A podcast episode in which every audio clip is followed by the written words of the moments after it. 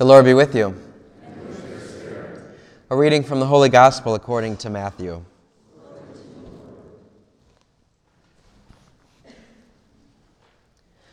John the Baptist appeared preaching in the desert of Judea and saying, Repent, for the kingdom of heaven is at hand. It was of him that the prophet Isaiah had spoken when he said, A voice of one crying out in the desert, Prepare the way of the Lord, make straight his paths. John wore clothing made of camel's hair and had a leather belt around his waist. His food was locusts and wild honey. At that time, Jerusalem, all Judea, and the whole region of the Jordan were going out to him and were being baptized by him in the Jordan River as they acknowledged their sins. When he saw how many of the Pharisees and Sadducees coming to baptism, he said to them, You brood of vipers, who warned you to flee from the coming wrath? Produce good fruits of evidence as repentance. And do not presume to say to yourselves, We have Abraham as our father.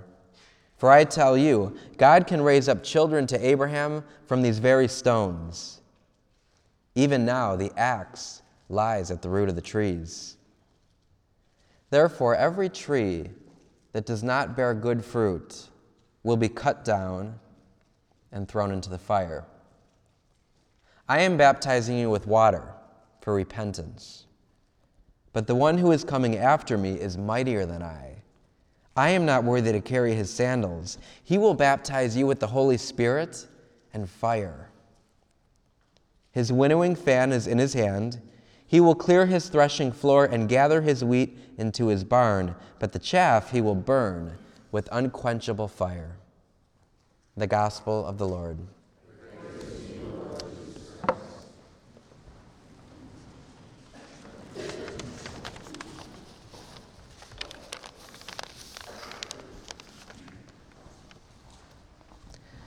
The hills are alive with the sound of. Did you see it on TV? First time in 50 years we had a live um, musical on TV. It was kind of cool. I was going to preach on that, and then Nelson Mandela died, and that's been all over the news. So this homily is going to try to do three things tie together Nelson Mandela, the sound of music, and Advent. And it's all with one word harmony. Harmony, okay? So here it is. First, I'm going to start with Nelson Mandela. Nelson Mandela was um, uh, spent all those years in prison um, during the apartheid, and he would he would move from being a prisoner to the president, and uh, he would radically change South South Africa, and he would become one of the greatest instruments of change in our modern day world, and. Uh, he came to find through this experience, you know, he was once a, a, rebel, and some people are criticizing him now because he was, he was kind of an activist and a rebel for a, for a while. And after his kind of conversion in jail, um, he came out and uh, was the uh, huge advocate for peace. So, just to quote a couple lines of his from his biography No one is born hating another person because of the color of his skin or his background or his religion. People must learn to hate. And if they can learn to hate, they can be taught to love, for love comes more naturally to the human heart than its opposite. He goes on to say that I have cherished the ideal of a democratic and free society in which all persons live together in harmony and with equal opportunity. This idea of harmony. I am fundamentally an opti- optimist. Whether that comes from my nature or nurture, I cannot say, but part of being an optimist is keeping one's head pointed toward the sun, one's feet moving forward. There were many dark moments when my faith in humanity was sorely tested, but I would not and could not give myself up to despair. That way leads to defeat and death. The season of Advent for us is keeping our eyes fixed on the light and walking one step at a time towards God. The season of Advent is a time of hope, a time not to despair. You know, so if there seems to be disharmony in our world, disharmony in our lives, disharmony in our families, disharmony in your marriage, disharmony with your children, disharmony in our own hearts. Advent is a time of hope that harmony can come. Nelson Mandela says it always seems impossible until it's done. For to be free is not merely to cast off one's chains, but to live in a way that respects and enhances the freedom of others. And finally, the last quote that I want to use about him is this. Let, let me say first, it is a great tragedy to spend the best years of your life in prison. But if I had not been to prison, I would not have been able to achieve the most difficult task in life, and that is changing yourself. I had that opportunity because in prison, you have what you don't have in our life outside the prison the opportunity to sit down and think. The greatest and most difficult task in life is changing ourselves. Not changing our boss, not changing our spouse, not changing our friends, not changing our kids, not changing our parents.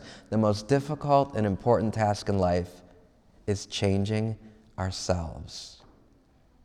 And when we do this, we discover harmony. John the Baptist came preaching repentance, and uh, you know he describes how these people were coming from all over uh, for this baptism, and uh, they're experiencing this baptism of repentance, of forgiveness of their sins. It's kind of like the, the time that Nelson Mandela spent in jail. And um, at, the, at the very end, John the Baptist says, There is someone that is coming that is greater than I, and he will come and baptize you with the Holy Spirit and with fire. And so that moves us into this whole notion of, of purgation God's Spirit and God's fire that can change and uh, inner transform ourselves that can burn away all of our sins and all of our, our vices and, and, and crystallize and bring forth our, our beauty. So, the greatest and most difficult task in your life is changing yourself. This moves me on to the sound of music. I was amazed that this was on like national TV. I mean, it was amazing to see that uh, it was on, you know, primetime TV, and uh, it got all this exposure and all this coverage. And the first scene is all these nuns in habits, you know, and they just get done singing Vespers, and um, you know, it's just like amazing. It seems like the world is good again, you know. It was pretty awesome to see. And there was a line that struck me that I've never noticed before in The Sound of Music, but it, it is in there. And uh, and uh, the line came right at the time where they're about to. Um, um, Carrie Underwood uh, plays Maria, so they're about to tell Maria that maybe the convent's not right for her right now. You know, so she, her whole dream and her whole life has been joining the convent, and they say to Maria, Mother Superior says, um, "We want you to go out and to um, kind of live life for a little bit, and maybe, maybe then you'll be ready to enter the convent. But right now, I don't think you're ready." And so Maria is, is definitely like um, surprised by this and confused. And she looks back at Mother Superior, and Mother Superior says to her, Maria, what's the most important thing that you've learned here in, in, the convent? What's the most important thing that you've learned during your time here? And this is what Maria says, and this is what was heard on national primetime TV. The most important thing I've learned is finding God's will for my life and doing it with my whole heart. The most important thing I've learned is finding God's will for my life and doing it with my whole heart. So then she would go on to meet the Von Trapp family, right? And then uh, one of the things that she would do with them is she would bring music back into their life. You know, they, they had stopped singing music, they were answering to the whistle of their, their father, and she, she began to bring music back into their life, and she taught them harmony. And she did it with the classic song, Do, a dear, a female deer. You know, but the, the, the, the, cool part is she, she's trying to explain this to them, and she's getting um, a little frustrated because she realizes that they don't know how to harmonize, they don't know how to sing together. So she says, Let's start at the very beginning, a very good place to start. And she goes back to the ABCs and one, two, threes. And uh, this is what Paul is doing for us today in the reading. So, in the second reading from Paul, we hear him say, Brothers and sisters, what was written previously for our instruction that, might, that by endurance and by the encouragement of scriptures we might have hope. So Paul is going back to the essentials. And he's saying that by endurance, if we endure through difficult times, and if we go to the scripture for our encouragement, we might have hope.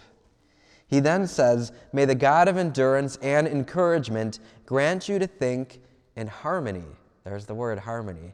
Grant you to think in harmony with one another, in keeping with Christ, that with one accord and one voice, glorifying God the Father and the Lord Jesus Christ, welcome one another as the Lord welcomed you. So the whole idea is, harmony. Nelson Mandela, his whole desire was harmony for South Africa. You know, the Von Trapp family, they were being trained in harmony. This Advent, we're called to, to seek and desire harmony in our lives. And so I just offer you a couple questions. Think about this. First of all, have you discovered God's will in your life? So that was the most important thing for Maria that she learned from the convent was discovering God's will and doing, doing it with her whole heart. Have you discovered God's will in your life? If you have, you're going to find your life to be very harmonious. If you haven't, you're going to notice a lot of disharmony in your life because it's not until our will and God's will come together that we'll have harmony. The second thing is, as Nelson Mandela said, the most difficult task in life is changing yourself. Do you find yourself wanting to change other people? Or have you come to this wisdom of realizing that the only person we can change is ourself? And what happens when we change ourselves and change our will really to God's will? Harmony. Are you living your vocation wholeheartedly? You know, have you found what it is to, to live your life and discovered your call and your purpose in life? Are you living it wholeheartedly? If you're living it wholeheartedly, what's going to happen in your life? Harmony. Are we doing as St. Paul says? Are we, are we enduring? And are we going to Scripture for our encouragement? If we're going to endure in our life and go to Scripture for our encouragement, what will, what will we experience? Harmony. Is there harmony in your life? Think about it right now as we're preparing for Christmas. Is there harmony in your family? Is there harmony in your marriage? Is there that inner harmony, that inner peace in your heart? If there is not, then Advent is a time as John the Baptist says, to repent. Advent's a time for radical changes to be made in our lives so that we can have this harmony. Advent can be a time of really discovering the will of God in your lives. We all desire this harmony. Nelson Mandela dedicated his whole life to this harmony. We saw how beautiful it was when, you know, the Von Trapp family was brought together by Maria and they all sang together in harmony.